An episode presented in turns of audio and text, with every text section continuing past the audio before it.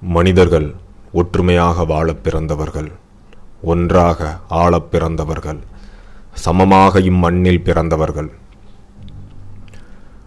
இதை அறிந்து கொண்டே ஒரு காலத்தில் குழுக்களாக இருந்த மனிதர்கள் ஒவ்வொருவரும் தம் குழுக்களுக்கு வெவ்வேறு இனப்பெயர்களை சூட்டிக்கொண்டனர் அந்த இனங்கள் செய்த வீரதீர செயல்கள் நன்மை தீமைகள் ஆகியவற்றால் அந்த இனம் அடையாளம் காணப்பட்டது.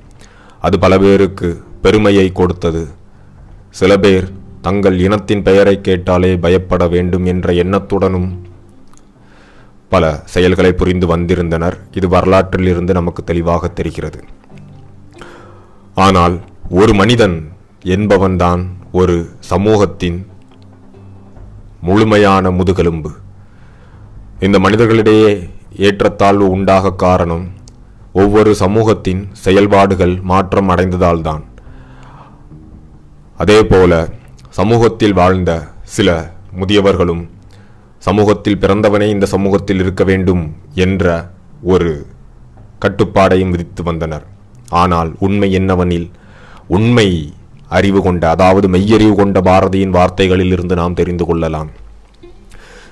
சீலம் அறிவு கருமம். இவை சிறந்தவர் குலத்தினில் சிறந்தவராம் என்றான் பாரதி. அது உண்மை. செயல் மற்றும் அறிவு இவற்றில் சிறந்தவன் வாழ்க்கை தரத்தில் சிறந்தவன் அவனே உயர் குலத்தவன் ஆவான். சிறிய எண்ணங்கள் சிற்றின்ப ஆசைகள் குறுகிய அறிவு உடையவர்கள் கீழினம் என்பது உண்மை நிதர்சனமான உண்மை. ஆனால் மனிதர்கள் வேலி போட்டு வளர்த்து கொண்ட இனம் சமூகம் என்ற உணர்வுகளில் மேல் ஜாதியும் உண்டு கீழ் ஜாதியும் உண்டு என்பது பாரதியின் இந்த வார்த்தைகளில் இருந்து நமக்கு தெளிவாக தெரிகிறது. ஆகவே இனத்தின் பெயராலோ மதத்தின் பெயராலோ மொழியின் பெயராலோ ஒரு பிரிவினை பாகுபாட்டை உண்டாக்கி இன்னொரு உயிரை துட்சமென மதிப்பது ஒரு கீழ்த்தரமான செயல்.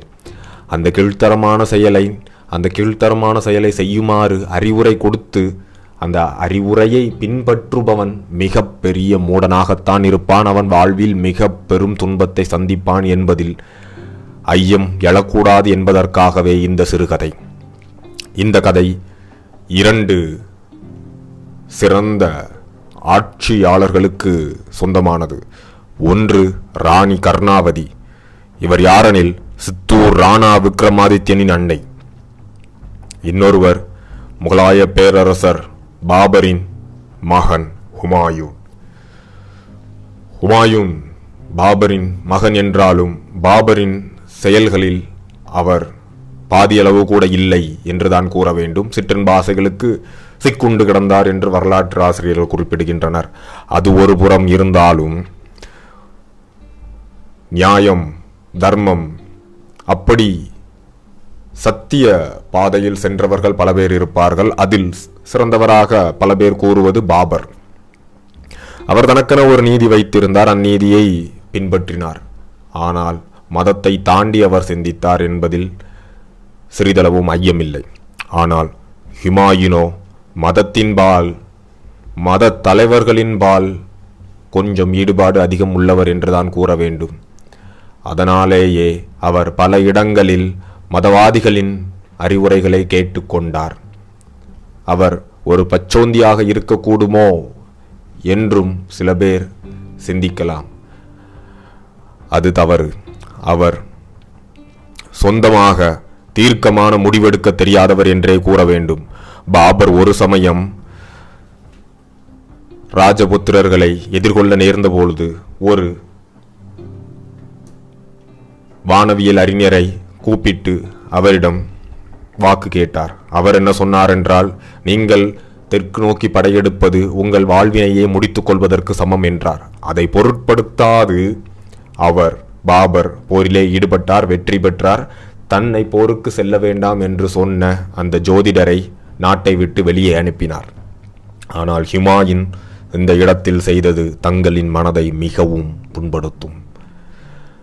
ஆனால் அதுவே அவரது மனதையும் பிற்காலத்தில் புண்படுத்தியிருக்கும் புண்படுத்தியது என்றால் அது மிகையாகாது.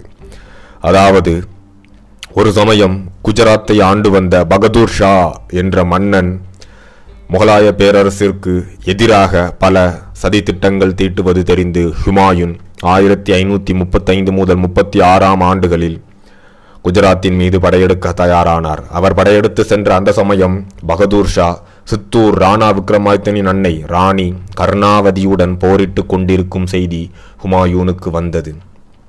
இந்நிலையில் ஹுமாயூன் என்ன செய்தார் என்றால் தன்னிடம் கூட வந்த பெக்குகளிடம் அதாவது சிறந்த அமைச்சர்கள் மதபோதகர்களாக இருந்த மதங்களில் இஸ்லாமிய மதத்தில் சிறந்த அறிவு பெற்றிருந்த பெக்குகளிடம் அந்த சந்தர்ப்பத்தை பயன்படுத்தி போரிடுவது குறித்து ஆலோசனை கலந்தார்.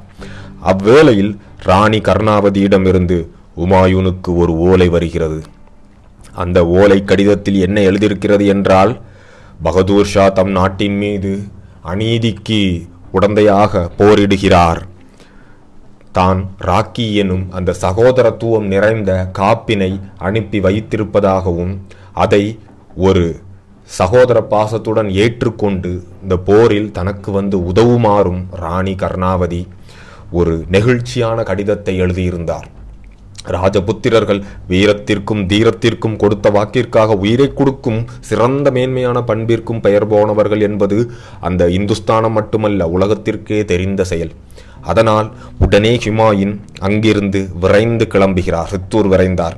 ஆனால் அந்த நேரத்தில் ஒரு தீய அமைச்சன் சாதர் கான் என்பவன் அவன் ஒரு இஸ்லாமியன் போரிடும்போது இன்னொரு இந்துவுக்கு துணை புரிவது மிக பெரும் தவறு. அந்த இடத்தில் நாம் இடையூறு பண்ணக்கூடாது என்ற ஒரு நச்சு கலந்த வாக்கினை பதிக்கிறான். அந்த நச்சு கலந்த வாக்கினை நச்சு என்று அறியும் நிலையில் ஹுமாயூன் இல்லை. அவரது சொந்த முடிவெடுக்கும் ஆற்றல் இல்லை என்றுதான் கூற வேண்டும். அதனால் என்ன செய்கிறார் என்றால் உமாயூன் சாரங்கபூர் என்ற இடத்தில் தங்கிவிட்டார் சித்தூரை அடையவில்லை. இதனால் சித்தூரை எளிதாக பகதூர் ஷா ஆயிரத்தி ஐநூற்றி முப்பத்தி ஐந்தாம் ஆண்டு வென்று விடுகிறார். மானத்தை தம் உயிரினும் பெரிதென மதிக்கும் ராசபுத்திர மகளிர் அனைவரும் நெருப்பில் பாய்ந்து மாண்டனர். ராணி கர்ணாவதியோ தன் சகோதர பாசத்துடன் அனை அனுப்பி வைத்த அந்த ராக்கி காப்பை விட்டுவிட்ட அந்த ஹுமாயூனோ ஹுமாயூனின் மனிதாபிமானமற்ற செயலை நினைத்து கொண்டே தீயில் பாய்ந்தார். இவை அனைத்தையும் அறிந்தும் உமாயுன் வாளாவிருந்தான் அதாவது ஒரு செயலையும் செய்யாமல் இருந்தான். தன் எதிரிக்கு எதிரி நண்பன் என்ற நீதியை இவன் மறந்துவிட்டான். அந்த எதிரிக்கு எதிரியே ஒரு சகோதரனாக மதித்து ஒரு மாண்புடன் அனுப்பிய கடிதத்தையும் அந்த ராக்கி காப்பையும் மறந்துவிட்டான். சித்தூர் ராணாவை சமய உணர்ச்சி காரணமாக புறக்கணித்தான். இந்த சமய உணர்ச்சி காரணத்தை கூறியவன் ஒரு தீய நச்சு நாவினை கொண்ட அமைச்சன்.